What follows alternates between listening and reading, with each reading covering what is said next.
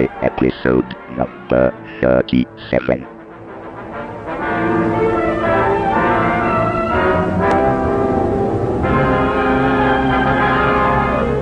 Ladies and gentlemen, my name is Richard Carlson. I'm sure you'd all like to know something about the new entertainment miracle, Third Dimension. What it is, what it does. Well, the best way I can describe it to you is to tell you that it makes the screen absolutely real and alive. People, objects, landscapes take on a depth and a dimension such as they have in real life. And it has an added quality. Objects actually seem to come out of the screen. So real they almost touch you, creating the most dramatic impact that the screen has ever known. Coming to an incredible climax when a molten meteoric spaceship from another planet rushes out of the heavens right at you. Of course, these illustrations are only a pale suggestion of the real thing. It, it can't be described, it's got to be seen and experienced. And I must add that even without 3D, it came from outer space is a picture that you'll long remember for its blending of science and fiction, for its eerie terror, and for its story of an invasion from another planet that's almost beyond imagining. I tell you, from its size and its appearance, this thing came from outer space. I even have reason to believe that there's some form of life in it. What do you want? What are you doing? Let me see you as you really are.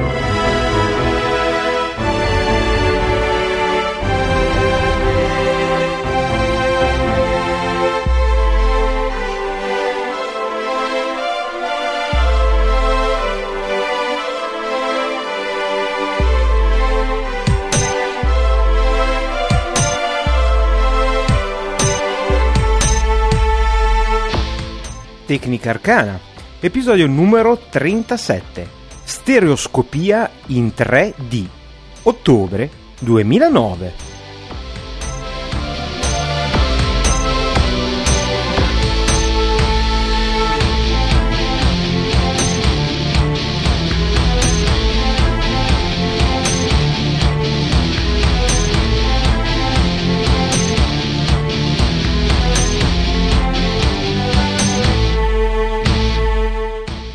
Benvenuti su Tecnica Arcana, io sono Carlo.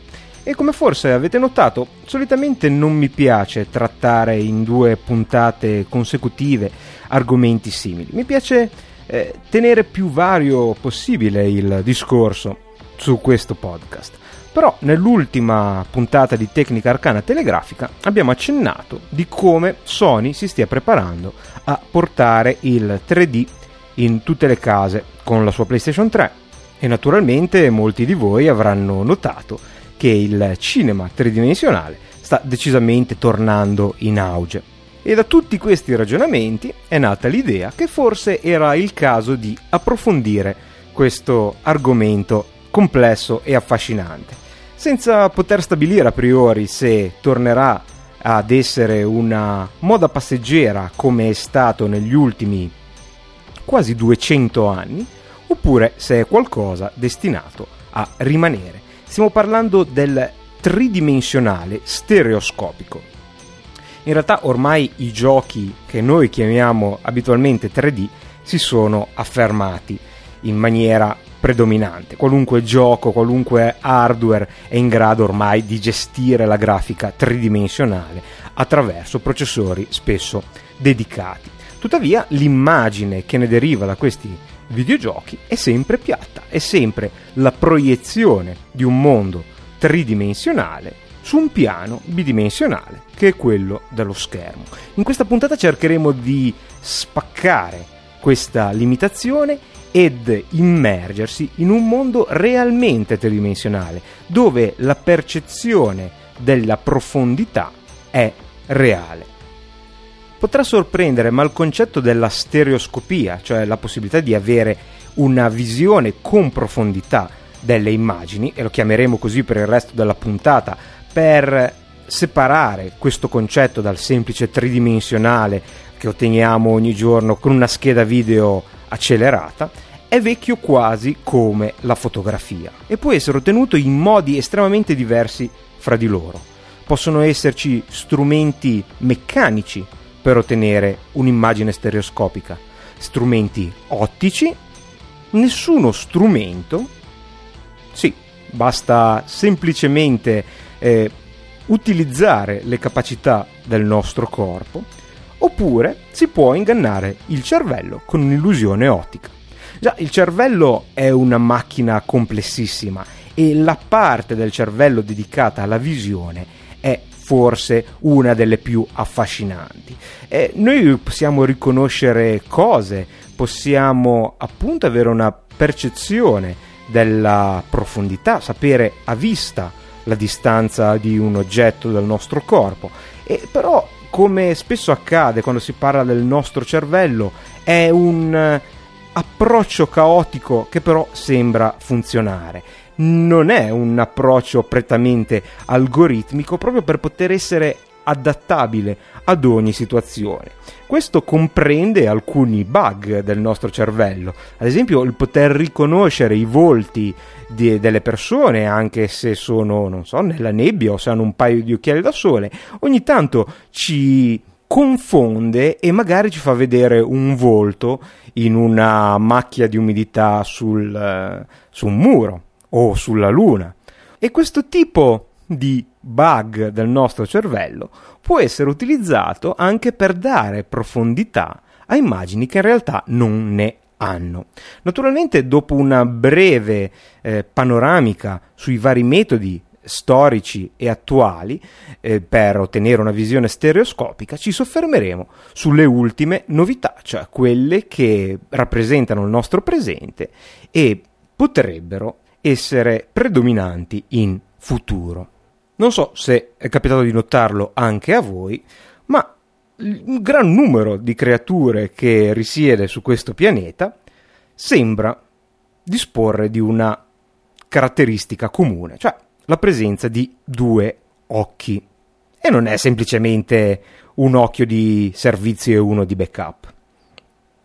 Curiosamente, molte creature hanno anche due orecchie e il motivo è pressoché lo stesso. Magari vi sarà anche capitato di pensare o di notare che le creature predatorie tendono ad avere gli occhi davanti, cioè su uno stesso piano Insomma, guardano la stessa cosa. Mentre invece le prede, gli erbivori, può capitare che abbiano gli occhi ai lati della testa. Se fossi un coniglio, probabilmente vorrei avere il campo visivo più ampio possibile per accorgermi di eventuali nemici, mentre invece se fossi un gatto, preferirei avere qualche informazione in più sulla profondità in modo che quando salto per acchiappare il topolino, e permettetemi questa immagine francamente orribile, finisco proprio sulla mia preda e non sul muro. Naturalmente questa è una regola che ha diverse eccezioni, ma combinazione vuole che l'uomo abbia proprio la visione binoculare, cioè i due occhi che guardano la stessa cosa. Abbiamo gli occhi disposti sul frontale del nostro volto e non sopra le orecchie ad esempio. Poi naturalmente la natura in tutta la sua arroganza eh, deve dimostrare che sa fare le cose meglio degli altri e quindi ci sono eccezioni particolari come ad esempio il camaleonte che può controllare i dintorni muovendo ogni occhio in maniera indipendente e quando ne ha bisogno può portare può far puntare gli occhi in avanti e ottenere la visione binoculare per la precisione.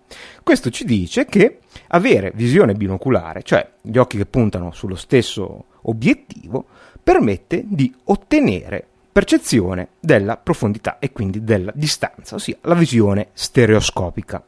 Cos'è che da due immagini piatte come quelle percepite dalla nostra retina permette di avere la percezione della profondità? Beh, si può sperimentare in maniera molto molto semplice facendo così. Te prendete due penne di colore diverso, non importa il colore in cui scrivono, l'importante è che il loro corpo sia facilmente distinguibile l'uno dall'altro e tenetela, tenetele a distanza diversa davanti a voi, possibilmente con uno sfondo che vi permetta di valutare eventuali differenze di punto di vista. Ad esempio, tenete una penna eh, alla massima estensione del vostro braccio e sovrapponetela con un'altra che invece tenete più vicino al vostro volto. Provate a chiudere alternativamente un occhio e un altro.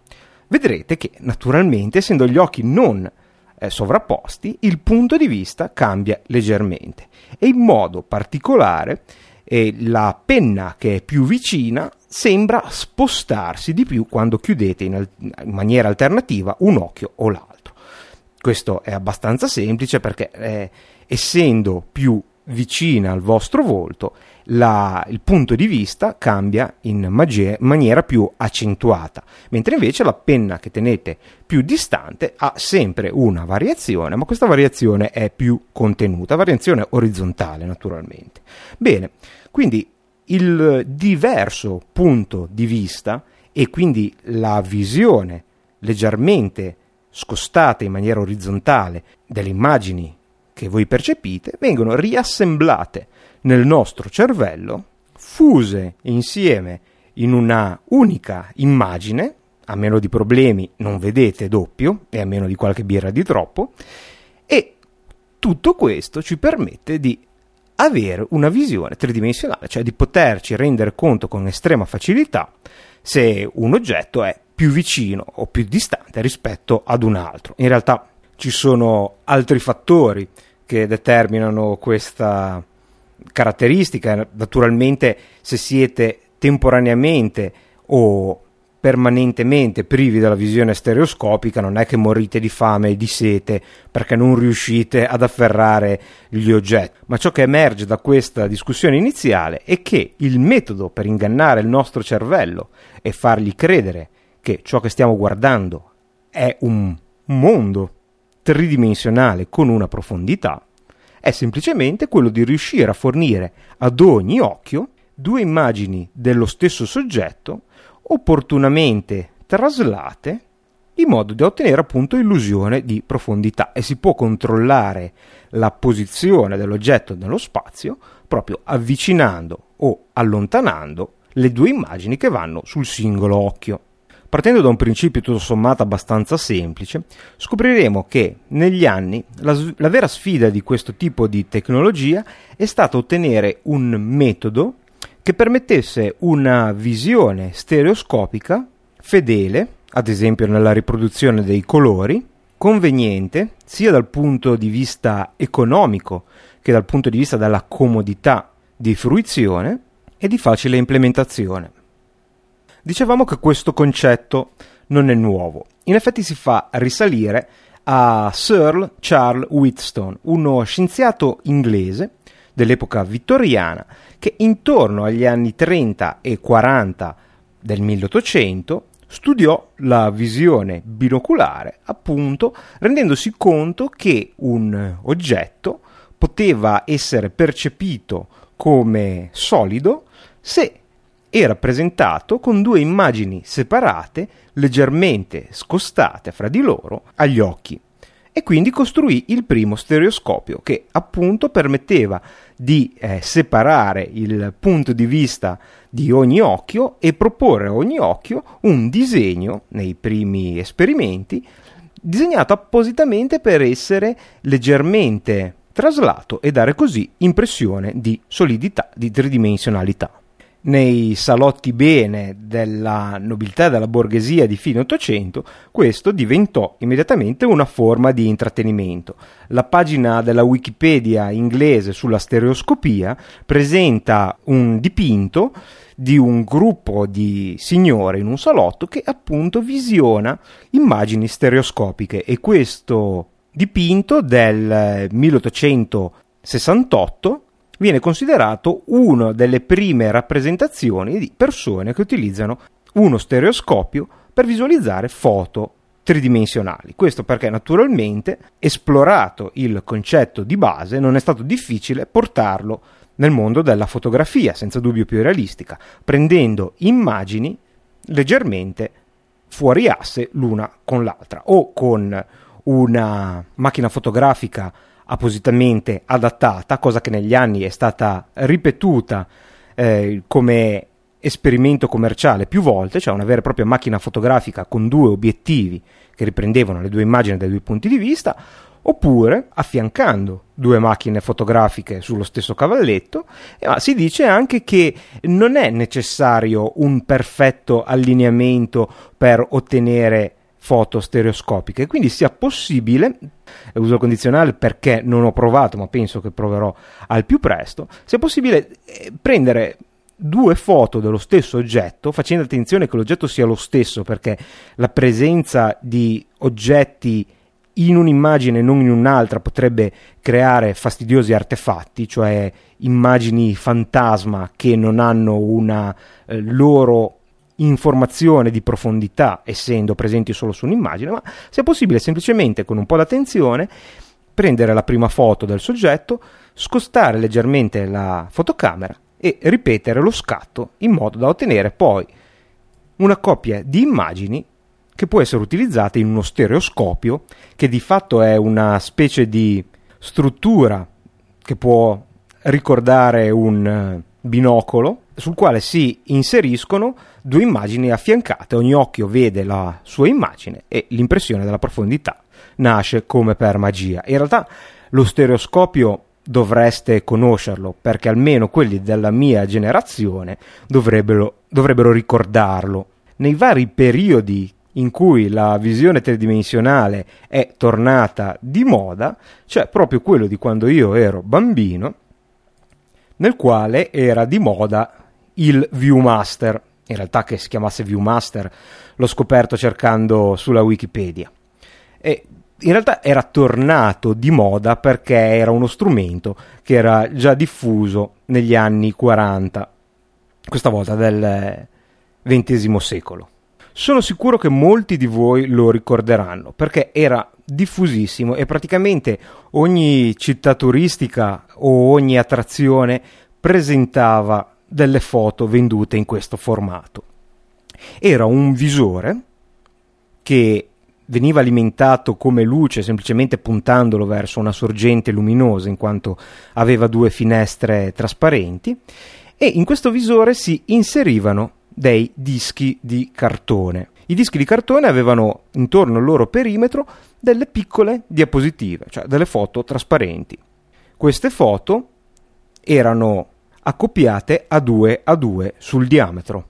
Naturalmente, quando si avvicinavano gli occhi al, alla coppia di oculari nel visore, venivano proiettate le due immagini per i due, per i due occhi. Inoltre vi era una leva che faceva ruotare il disco presentando altre immagini e ce n'erano tantissime da foto tridimensionali di città turistiche a eh, foto a tema anche di cartoni animati o tratte da film e in quell'epoca in cui le cose era più, erano più semplici e i videogiochi erano appena agli inizi era una grande novità.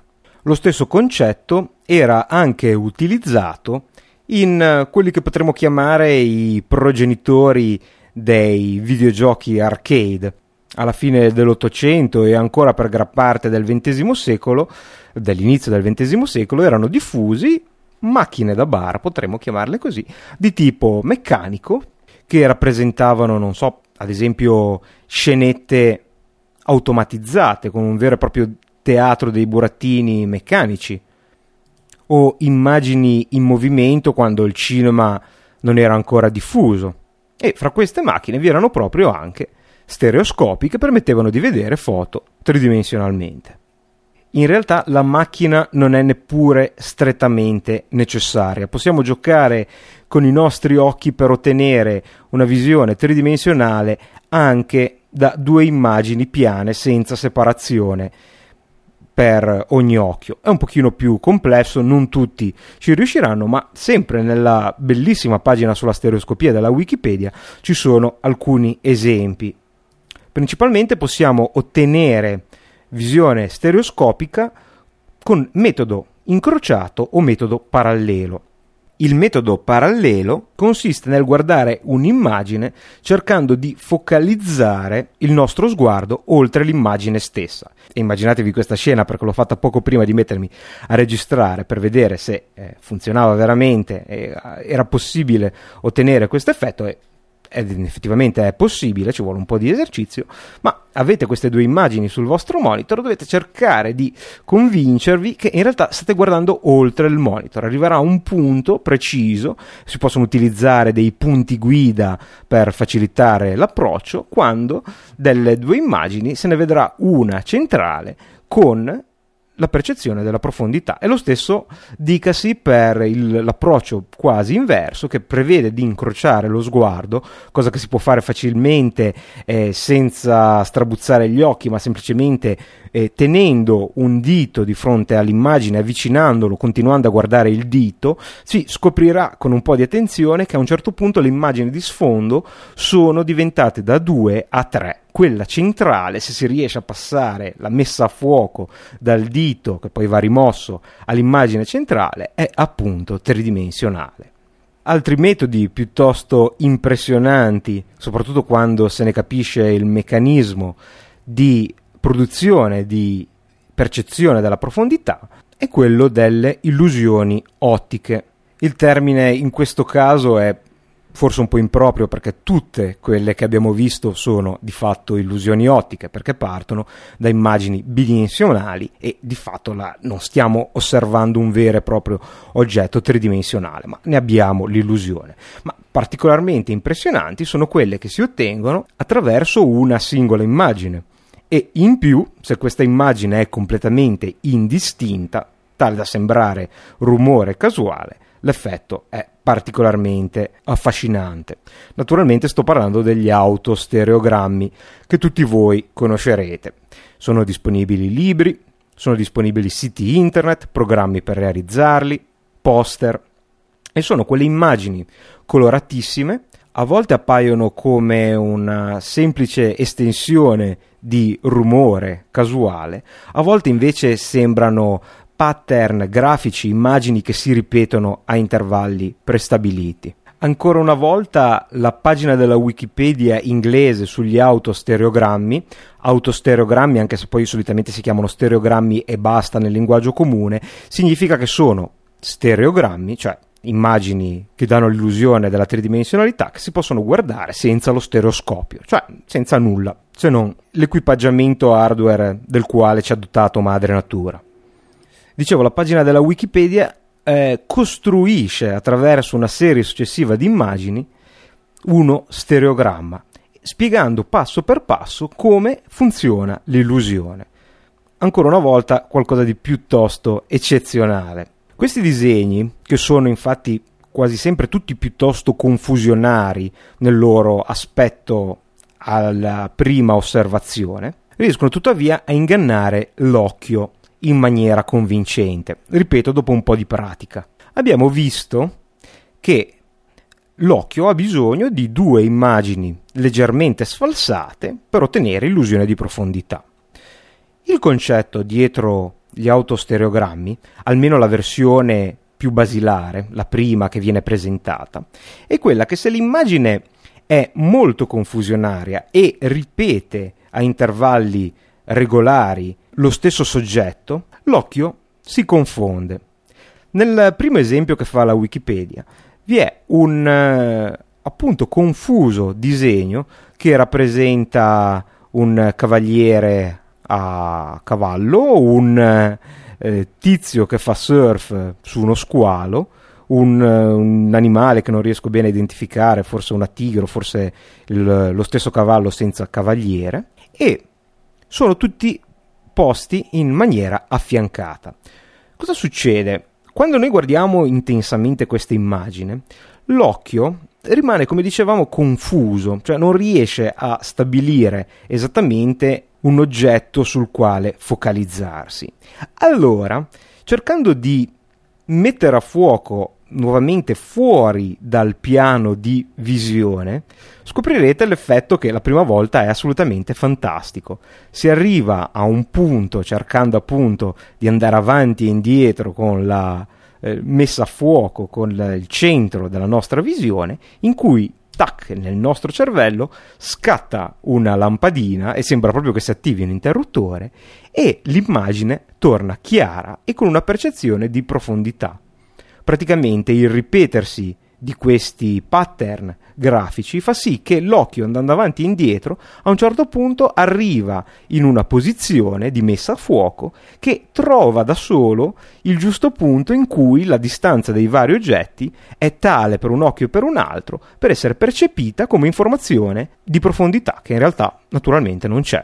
Di fatto i disegni ripetuti orizzontalmente e tutti uguali sono tali che a un certo punto vengono percepiti come se fossero lo stesso disegno visto da un'angolazione differente e quindi appare la percezione di profondità. Non solo, distanziando questi oggetti per un fattore diverso l'uno dall'altro, è possibile, come spiega la Wikipedia con il secondo esempio, aumentare o diminuire la percezione di profondità. Quindi ci sono oggetti che sono più distanti sullo sfondo e invece oggetti che appaiono più vicini al nostro punto di vista, semplicemente cambiando la distanza fra un leone e l'altro, uno squalo e l'altro su righe differenti nello stesso disegno.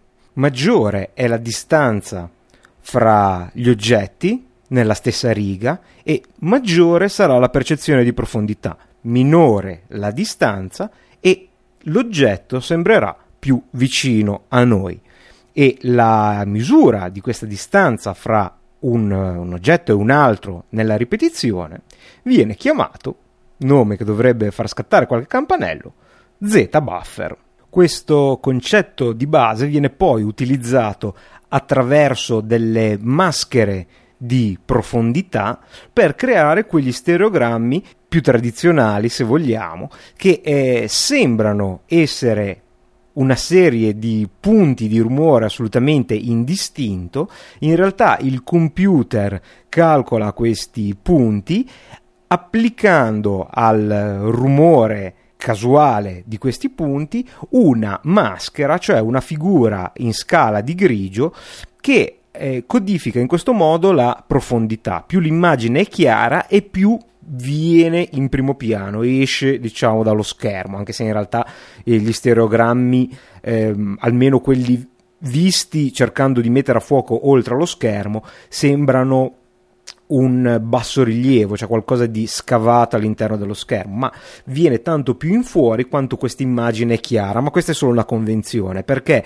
il programma fatto col computer praticamente utilizza le informazioni della profondità, cioè quanto è chiara l'immagine a scala di grigio, per distanziare in modo opportuno questo pattern eh, apparentemente casuale di punti e in questo modo permette di ottenere un'immagine tridimensionali su livelli differenti fuori da un disegno che sembra assolutamente astratto e non contenente alcuna informazione sulla forma dell'oggetto. Può sembrare esagerato dedicare tutto questo tempo agli autostereogrammi che sembrano essere poco più che una curiosità e poco affini al mondo tecnologico, ma in realtà seppur naturalmente presentino solo un'informazione di profondità e non di colore, eh, sono stati utilizzati anche da anni per l'intrattenimento elettronico, ok, in pochi casi selezionati, anzi me ne viene in mente al momento solo uno, ma quelli fra di voi che hanno giocato il eh, meraviglioso capolavoro della Bullfrog Magic Carpet, gioco che poteva essere utilizzato in 3D con diversi metodi, ricorderanno che oltre agli anaglifi oltre, di quali poi parleremo, oltre ai visori per la realtà virtuale che allora erano di moda, si poteva utilizzare anche la visione stereoscopica attraverso uno stereogramma, cioè il monitor diventava un indistinguibile pattern di colori, di rumore non differente dalla statica di una televisione scollegata, ma in realtà focalizzando con attenzione appariva il meraviglioso mondo di mostri, maghi e castelli di Magic Carpet nel quale era possibile muoversi perché naturalmente questa tecnologia si può applicare anche alla eh, animazione. E è nuovamente tornata un po' in auge, ma in realtà sono solo eh, ventate che nel web 2.0 riportano l'attenzione quando vengono eh, riprese dai siti più famosi, ma è possibile ad esempio giocare online a una versione in stereogramma di Tetris. E devo dire che una volta che si è focalizzato non è più necessario un grosso sforzo, eh, anche se forse non è il caso di farlo dopo una lunga giornata di lavoro, eh, perché eh, la visione è piuttosto confortevole, anzi poi bisogna ricercare il pop che scatta nel cervello per tornare a visualizzare il resto del nostro mondo. Ne esistono altri di illusioni per ottenere una percezione tridimensionale, Alt- alcuni anche usati commercialmente. È piuttosto semplice da provare, ad esempio il pull rich effect. Eh, è un effetto che permette di avere una percezione piuttosto limitata della profondità per particolari tipi di immagini, cioè immagini che sono in scorrimento orizzontale. L'immagine in questo caso è possibile vederla anche senza eh, particolari occhiali, cioè un'immagine normale che come per magia, se sottoposta a una particolare elaborazione ottica molto semplice, può ottenere una percezione maggiore di profondità. In cosa consiste questa elaborazione? Beh, Semplicemente basta avere un paio di occhiali da sole con una lente sola. In realtà, sempre nei miei esperimenti pre-trasmissione, ho visto che basta semplicemente affiancare un occhiale da sole integro in modo che una lente copra solo un occhio e l'altro rimanga libero. L'esperimento più classico è quello di osservare un pendolo. Se si, ove- si osserva un pendolo perfettamente di fronte al, all'osservatore e si inserisce appunto questa lente, si avrà la percezione che il moto planare sul piano di oscillazione del pendolo in realtà diventi ellittico, cioè andando avanti e indietro il pendolo si sposti verso l'osservatore. È naturalmente solo un'illusione, la spiegazione sembra essere dovuta al fatto che apparentemente il, la retina reagisce più rapidamente alle maggiori intensità luminose, quindi di fatto mettendo una lente scura su uno degli occhi eh, si crea un delay fra la percezione di un occhio e perce- la percezione dell'altro che di fatto fornisce al cervello due immagini leggermente sfasate e ancora una volta viene percepito come illusione di profondità. Questo esempio è facilissimo da vedere appunto avendo semplicemente un paio di occhiali da soli che vi assicuro non dovete rompere e un, uno dei tanti video dimostrativi che sono presenti su YouTube. Naturalmente anche in questo caso vengono venduti occhialini appositi.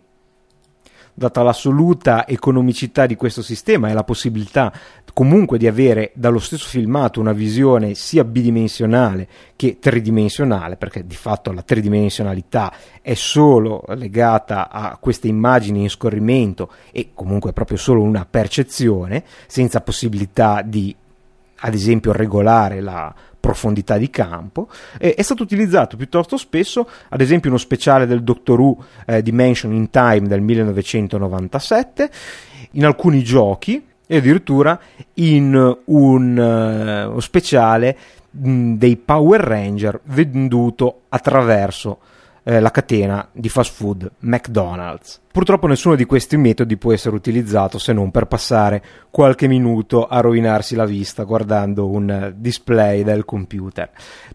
Lo scopo della visione tridimensionale stereoscopica è stato per anni quello di trovare un sistema, come dicevamo, che fosse confortevole, realistico, economico. E quindi è giunto il momento di passare a metodi apparentemente più moderni. Sì, apparentemente più moderni perché in realtà anche quelli che oggi sembrano l'ultimo grido, sembrano avanzatissimi, in realtà in molti casi hanno una storia molto antica. Tanto che è addirittura difficile eh, organizzarli in ordine cronologico. Quindi ho pensato di organizzarli per presentarveli in maniera non cronologica, ma funzionale, concettuale, se volete. Partiamo da quelli meccanici. Forse il sistema più banale per dare l'illusione di profondità è quello del primo stereoscopio, cioè presentare agli occhi due immagini differenti. Si iniziava facendo un disegno o una foto affiancata, due fotogrammi, e separando poi questi fotogrammi in modo che ogni occhio avesse il suo.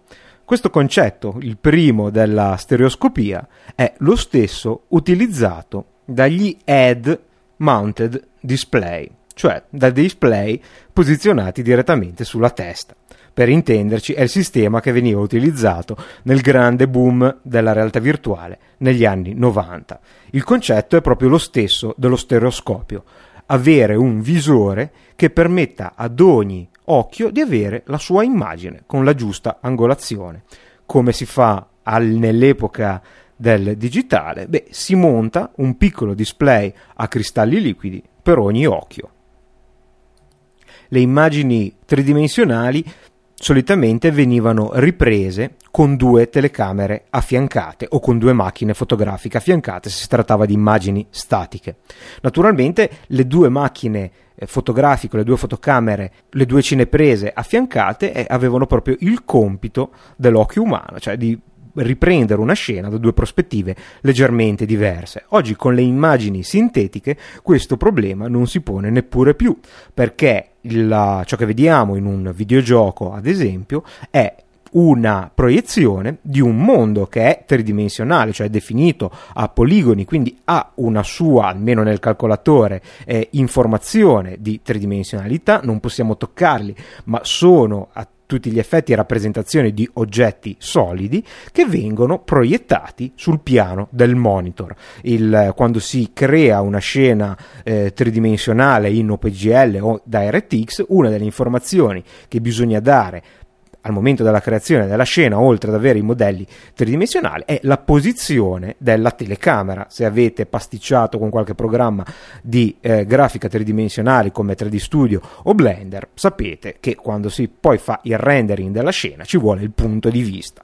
Questo permette appunto di proiettare in termini prettamente geometrici la, la scena dal punto di vista della telecamera sul piano appunto che eh, diventerà poi quello del monitor attraverso il quale noi vediamo la scena tridimensionale. Tutto questo per avere una visione tridimensionale dei film di animazione, come abbiamo già detto nella scorsa puntata, basta definire due telecamere, una per occhio. A questo punto avremo di fatto due filmati, uno per occhio e nella tecnologia eh, risiede poi l'obiettivo di separare, di far avere a ognuno dei due filmati al corrispondente occhio per ricreare la sensazione di profondità.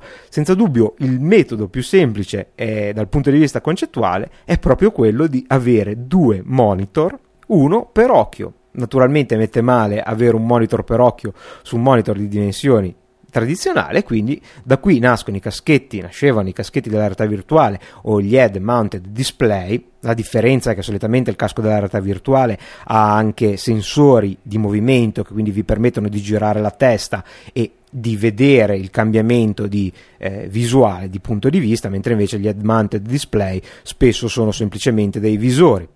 Naturalmente tutti questi termini sono ibridi ormai, quindi ci può, ci può essere anche l'head mounted display che ha un accelerometro o uno, un giroscopio per avere appunto quella percezione della posizione della testa. Ma il concetto rimane che avendo due scene, eh, una per occhio, sia questa eh, presa e registrata su una videocassetta o sia generata da un computer, se li si ripropone in sincrono ai due occhi su due monitor separati, ritorna la percezione di profondità nel nostro cervello. Lo svantaggio di questo sistema è naturalmente il costo, in quanto disporre di due display a cristalli liquidi di piccole dimensioni e possibilmente di alta risoluzione è naturalmente piuttosto costoso, soprattutto se vogliamo la visione a colori e una risoluzione decente. Seppur vengano utilizzati in eh, diversi settori professionali, questo tipo di display non sono molto diffusi nell'intrattenimento né domestico né naturalmente al cinema perché i costi sarebbero moltiplicati per il numero degli spettatori perché naturalmente avendo i display a pochi centimetri dagli occhi è un sistema che va bene solo per una persona. Una curiosità, se qualcuno di voi eh, ricorda il Virtual Boy, credo che in Italia non sia mai arrivato, ma era arrivato allo SMAU perché io mi ricordo di averlo visto fisicamente e probabilmente sarà arrivato anche in importazione parallela. Era un sistema eh, che videogioco della Nintendo creato dallo stesso progettista che realizzò il Game Boy che appunto si appoggiava su un tavolo si guardava attraverso una sorta di binocolo e si vedevano giochi in tridimensionale. I giochi erano in rosso e nero. In realtà questi non erano display, cioè non vi era un display a matrice di punti eh, a LED rossi, ma era solo una fila di LED con uno specchio che si spostava a sinistra e a destra in maniera molto veloce, una per occhio, per creare l'immagine attraverso la persistenza retinica della visione, quindi il fatto che se il movimento era abbastanza veloce veniva percepita come un'immagine unica e non come una fila verticale di LED che si spostava. Infatti se eh, voi ascoltavate il videogioco mentre giocava c'era un ronzio del movimento di questo specchio che si spostava avanti e indietro. Questo lo rese fragile, era naturalmente molto scomodo come eh, molte, eh, molti tentativi di utilizzare il 3D era particolarmente fastidioso dopo un po' di tempo, in più appunto era monocromatico, quindi non ebbe mai grande successo e dopo pochi mesi fu addirittura ritirato dal mercato. Più diffuso perché ne avevo addirittura uno anch'io, anzi dovrei averlo ancora da qualche parte in cantina, era il eh, sistema tridimensionale dell'Atomi che produceva videogiochi tascabili tipo gli scacciapensieri della Polystilo o i Game Watch di Nintendo. Anche in questo caso vi era un eh, visore che si poteva portare come un cannocchiale agli occhi, la luce passava attraverso una zona trasparente, vi erano i pulsanti sul dorso di questo visore che permetteva di giocare a un videogioco tridimensionale. In questo caso credo che vi fossero due display LCD, uno per occhio, ma attenzione perché erano display appunto con le le immagini predisegnate sopra come erano a quell'epoca quelle di tutti i videogiochi portatili, quindi appunto alla stregua degli scacciapensieri o dei Game Watch. Parlando sempre di dispositivi meccanici, cioè che in qualche modo meccanicamente instradano la giusta immagine al giusto occhio, vi è quello dell'otturazione. È forse il sistema che al momento, almeno per l'intrattenimento domestico, sembra essere più promettente.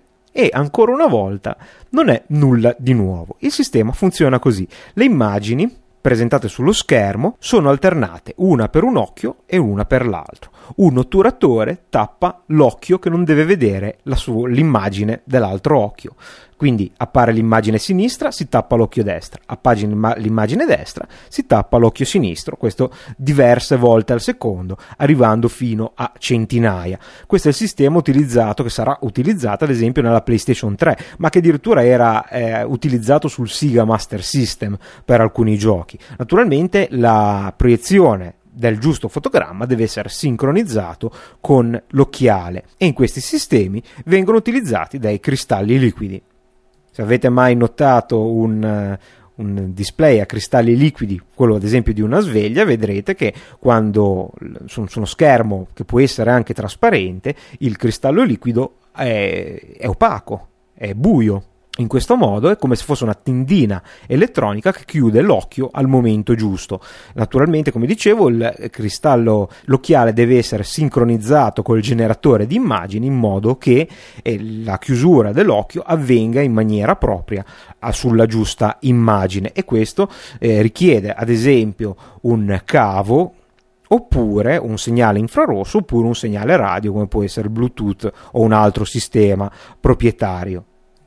Questo sistema è sempre stato utilizzato nel mondo dell'informatica da anni, Nvidia ha sempre proposto e continua a proporre sistemi di questo tipo perché è eh, molto comodo se i numeri sono molto piccoli, in quanto naturalmente un occhiale eh, a cristalli liquidi a oturazione è piuttosto economico, nel senso che a costo dell'ordine di diverse decine di euro. Naturalmente è molto meno economico se si tratta di una sala di proiezione. Tuttavia questo sistema viene utilizzato anche al cinema. Naturalmente gli occhiali poi dovete lasciarli eh, al cinema, non ve li potete portare a casa come in altri eh, sistemi di visualizzazione di film tridimensionali.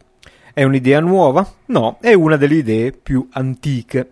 Infatti, alla fine, nella seconda metà dell'Ottocento, eh, molti si cimentarono con il 3D in movimento. Naturalmente non si poteva ancora parlare di cinema, ma fra i vari e numerosissimi brevetti e invenzioni che ci furono sul finire appunto dell'Ottocento, ve n'era anche uno dell'italiano, un torinese Gaetano Bonelli, che costruì un visore stereoscopico eh, alimentato dal punto di vista delle immagini da un disco in movimento che veniva, venivano alternate le immagini proprio attraverso un otturatore e proprio dalla fine dell'Ottocento è il primo brevetto per la proiezione di un film in 3D. È un brevetto di un, ancora una volta di un inglese, William Freeze Green, e il sistema, veramente poco pratico, prevedeva che eh, si proiettassero sul, sullo schermo due immagini affiancate che dovevano poi dall'utente essere focalizzate attraverso uno stereoscopio che si teneva in mano e che doveva permettere di separare la, le due immagini. Naturalmente era una cosa piuttosto scomoda e non fu mai uh, utilizzata. Un altro sistema simile utilizzato eh, per poco tempo nei cinema ma assolutamente brillante dal punto di vista della realizzazione anche perché sono disponibili progetti che vale veramente la pena di vedere era il Teleview. Teleview che è stato inventato nel 1922 da Lawrence Hammond che è lo stesso che eh, inventerà anche l'organo Hammond e permetteva di trasmettere una immagine da due proiettori alternati, quindi prima l'immagine di uno e poi l'immagine dell'altro, e ognuno in platea aveva un visore con eh, un, nuovamente otturatori meccanici che erano sincronizzati elettricamente, quindi vi era un, immaginate una ragnatela di cavi che dovevano arrivare in ogni poltrona per sincronizzare la proiezione che veniva otturata appunto con dei dischi rotanti con lo stesso disco rotante che era sul visore. Veramente un progetto eh, di una difficoltà e di una complessità impressionante e che naturalmente ovviamente limitò tantissimo il successo commerciale, in quanto naturalmente di fatto voleva dire spaccare completamente il teatro per costruire eh, tutti i canali di passaggio per i cavi e diventava molto costoso. Grazie all'uso degli LCD e ai nuovi sistemi di comunicazione, questa tecnologia che ora non ha più eh, componenti meccanici è diventata molto più abbordabile e probabilmente è il giusto compromesso per l'uso domestico e per la fruizione di materiale in 3D, siano questi videogiochi e siano questi in futuro magari anche film. La scomodità risiede ancora una volta nel dover utilizzare appositi occhiali, in questo caso oltretutto occhiali che hanno al loro interno dell'elettronica per sincronizzare il, l'otturazione, delle batterie e un trasmettitore radio se sono wireless o ancora peggio un cavo da eh, collegare alla sorgente di contenuti tridimensionali. Il tentativo di trovare un sistema che prescindesse dall'uso di occhiali, tentativo sotto molti punti di vista fallito, ha portato già da qualche anno all'esplorazione della tecnologia dei display lenticolari. Prima di svelarvi che cos'è, vi leggo la descrizione di How Stuff Works. È appunto un sistema per la visualizzazione di contenuti stereoscopici senza l'uso di occhiali. C'è un modo per creare immagini tridimensionali che puoi vedere in eh, luoghi come stadi o hotel durante grandi conferenze.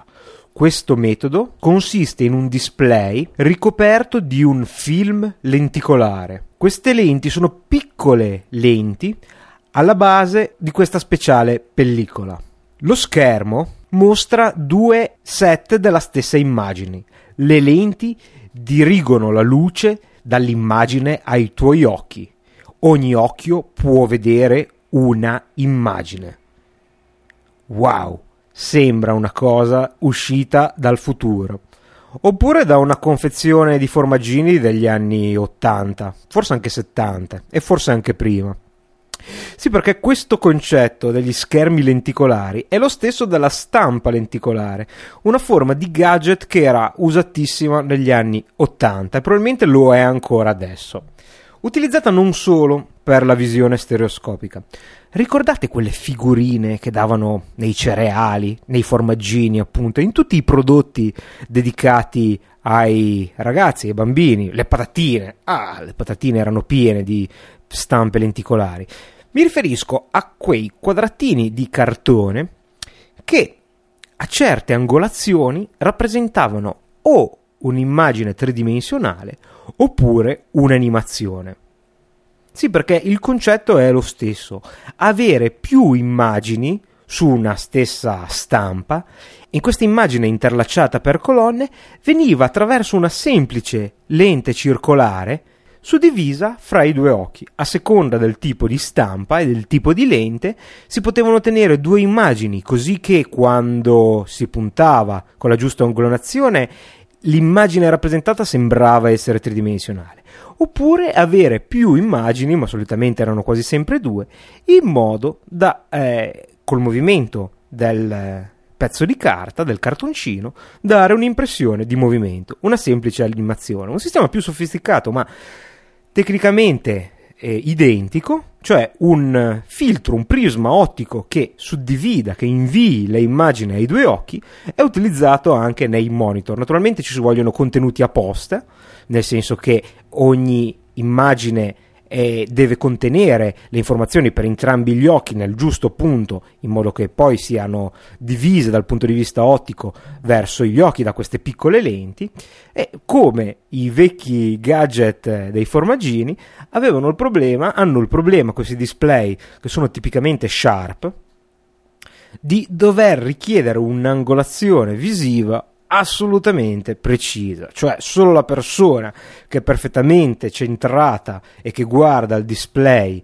dal punto di vista ottimale riesce a avere la, par- la percezione di tridimensionalità, mentre invece gli altri vedono una massa informe composta dai fotogrammi, dei quali alcuni si vedono e altri no. Un po' come quando si guardavano queste piccole animazioni dall'angolazione sbagliata e i fotogrammi si sovrapponevano, creando un gran pasticcio. Quindi, se il sogno della di un display tridimensionale stereoscopico che non richieda alcun oggetto da tenere sul proprio corpo, nessun occhiale, nessun filtro, è ancora da venire e quindi l'idea quindi di un'immagine che esca fuori in una maniera quasi olografica da un comune televisore è ancora fantascienza, ben presto, soprattutto l'industria cinematografica, che appunto deve necessariamente essere di grande diffusione, ha presto optato per altri sistemi. In realtà abbiamo detto che gli otturatori LCD sono diffusi, ma non è il metodo più diffuso.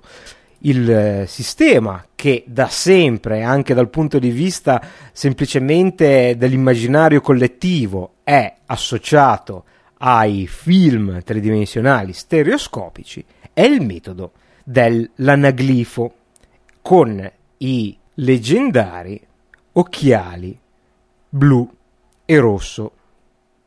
È il sistema più semplice e più versatile. È ancora una volta abbastanza anziano, risalendo ai primi del Novecento. Descrivere questo tipo di occhiali credo che sia una banalità, perché li avremmo visti anche solo in televisione tutti almeno una volta. Il concetto, dicevo, è semplice. Ci sono due lenti trasparenti, colorate, economicissime, di plastica, una rossa la lente rossa filtra tutto tranne il rosso, il che vuol dire che l'occhio che ha la lente rossa, e ve lo posso dire per esperienza perché le sto indossando in questo momento, ha una visione completamente monocromatica in toni di rosso. Sto vedendo tutto rosso e no, non è colpa della birra. Al contrario, la lente azzurra blocca il rosso ma lascia passare il blu e il verde. Naturalmente blu, rosso e verde costituiscono i tre colori primari percepiti dall'occhio. Questo vuol dire che le due lenti sovrapposte dovrebbero bloccare rosso, blu e verde. il rosso bloccato dalla lente blu, blu e verde bloccati dalla lente rossa. E questo è vero, perché se voi sovrapponete le due lenti piegando gli occhiali di carta, effettivamente vedete che l'immagine diventa nera, cioè non c'è più informazione colore. Questo permette ancora una volta di discriminare le immagini, le informazioni dell'immagine da un occhio all'altro e oltretutto è anche particolarmente facile identificare le informazioni su un'immagine stereoscopica mediante l'anaglifo perché si vede sul singolo fotogramma bene la distinzione fra i due frame, quello colorato di rosso e quello che invece ha tutti i colori tranne che il rosso.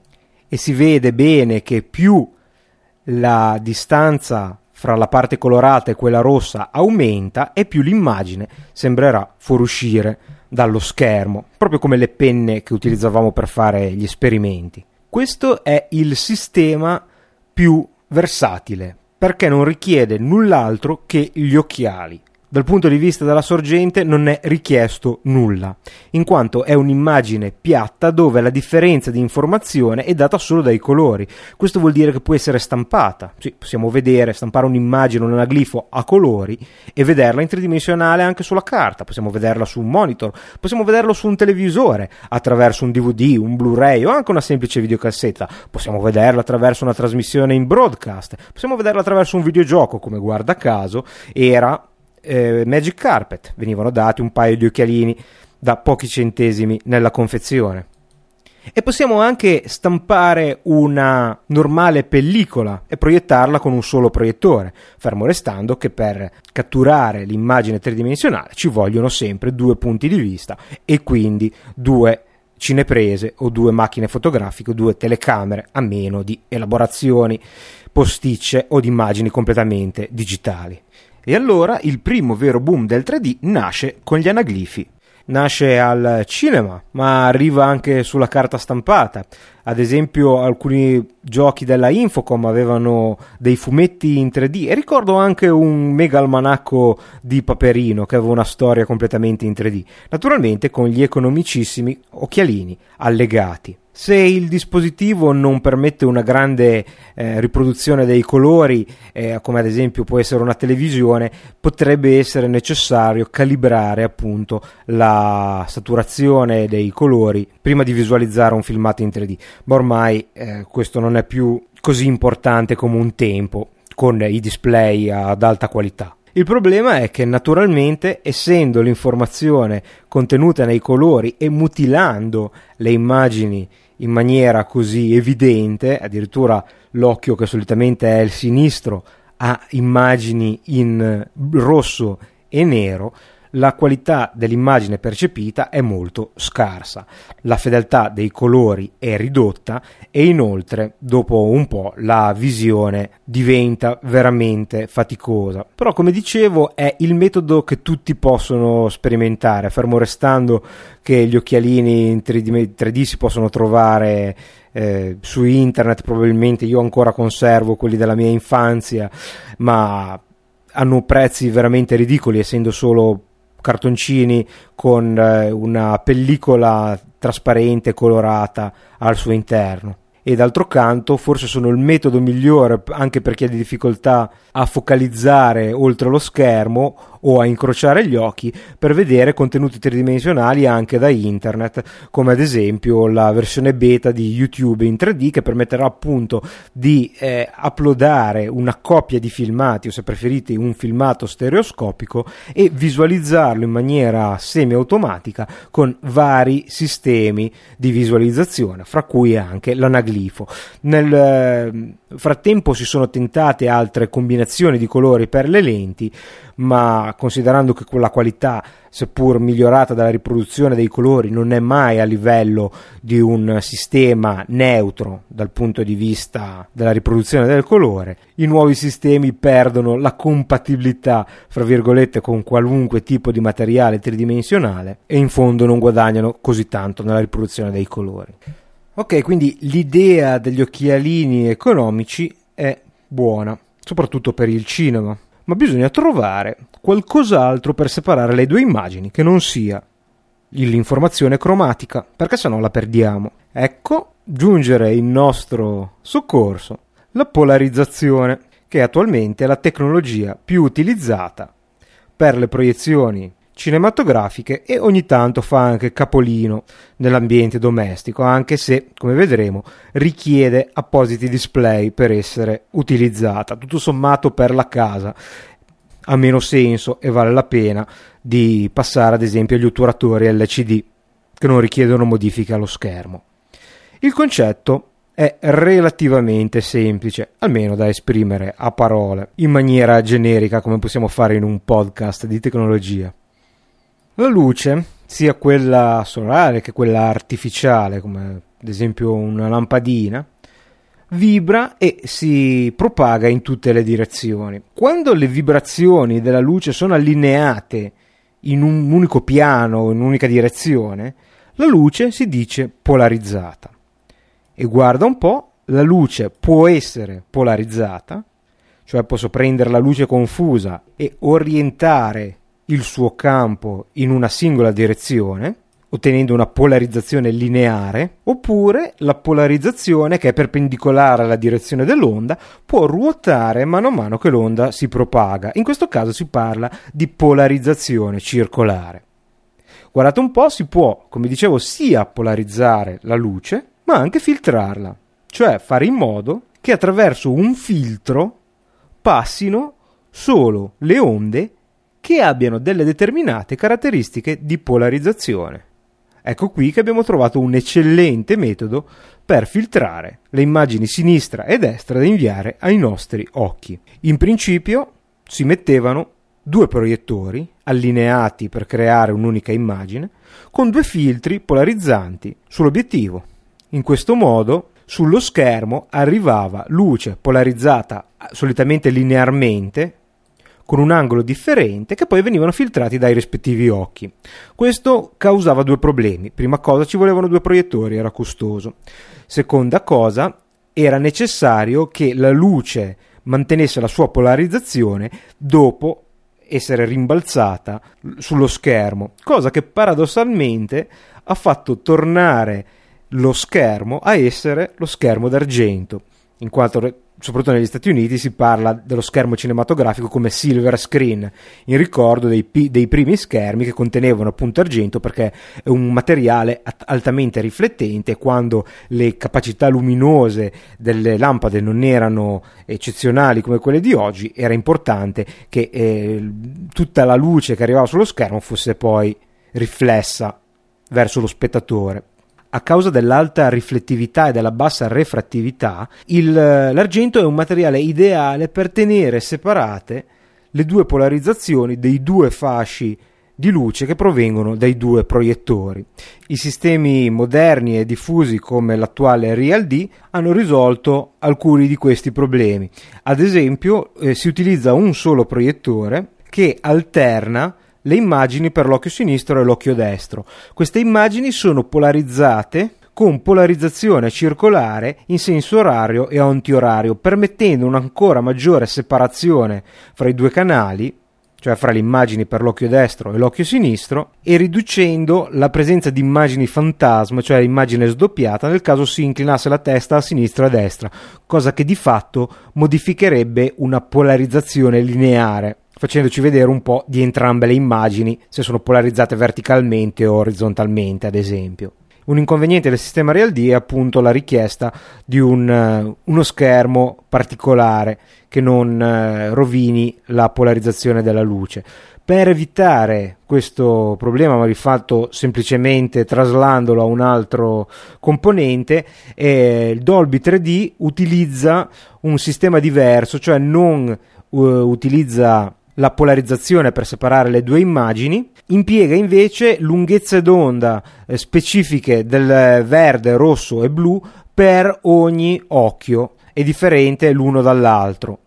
In questo modo il, eh, possono poi essere filtrate dagli occhiali che però diventano più costosi, quindi di fatto si trasferisce il costo del, dello schermo al costo degli occhiali. Il sistema luce polarizzata, come dicevo, è utilizzato anche su alcuni monitor per computer o comunque per impieghi domestici. RealD in realtà produce una serie di monitor molto costosi o proiettori per eh, l'utilizzo domestico, ma in, eh, in generale si stanno diffondendo alcuni mon- monitor polarizzati come lo Zalman, che è l'unico che sono riuscito a vedere, monitor per PC orientati ai videogiochi, che eh, la tecnologia non è eh, specificata dal Zalman, ma molto probabilmente utilizza una polarizzazione per, li, per, righe, cioè ogni riga, a ogni riga di pixel è eh, sovrapposizionato un filtro polarizzante e alla riga sotto un altro filtro polarizzato in maniera diversa, in modo da poter utilizzare gli occhiali. Le prestazioni viste nel baracchino apposito con gli occhiali fissi erano abbastanza buone, si legge in giro le recensioni, non sembrano poi essere eccezionali, soprattutto al variare dell'angolo di visuale. Eh, altri sistemi eh, addirittura utilizzano due pannelli sovrapposti trasparenti di LCD, ognuno polarizzato in eh, maniera propria per poi essere filtrato dai relativi occhiali. Insomma, dai più semplici occhiali ad anaglifo eh, verdi e rossi o blu e rossi che potete vedere con qualunque disegno, qualunque stampa, con YouTube e con i vecchi giochi alle tecnologie più sofisticate come la polarizzazione circolare di RealD o gli otturatori a LCD di Nvidia e compagnia, passando per le decine di altri sistemi più o meno, principalmente meno, diffusi che esistono per dare al cervello l'illusione di profondità, possiamo affermare che almeno dal punto di vista tecnologico c'è solo l'imbarazzo della scelta.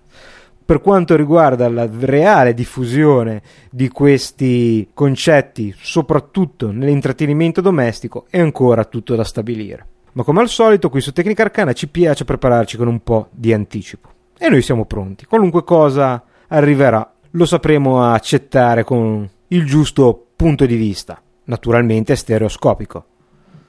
Bene, si conclude così Tecnica Arcana episodio numero 37. Potete mandarmi un'email a tecnicarcana.gmail.com lasciare un messaggio sul blog tecnicarcana.com dove troverete anche i numerosissimi link di questa puntata, compresi i vari esperimenti per divertirvi e per perdere qualche diottria attaccata al monitor. Se volete seguirmi su Twitter, twitter.com slash carlobecchi e naturalmente il gruppo di Facebook che grazie a voi ha superato i 200 fan e l'ha già superati, adesso siamo a 202 in questo momento, quindi eh, bisogna andare avanti almeno fino a 210, no? Ok, credo di aver detto proprio tutto. Da Carlo un saluto, alla prossima su tecnicarcana.com.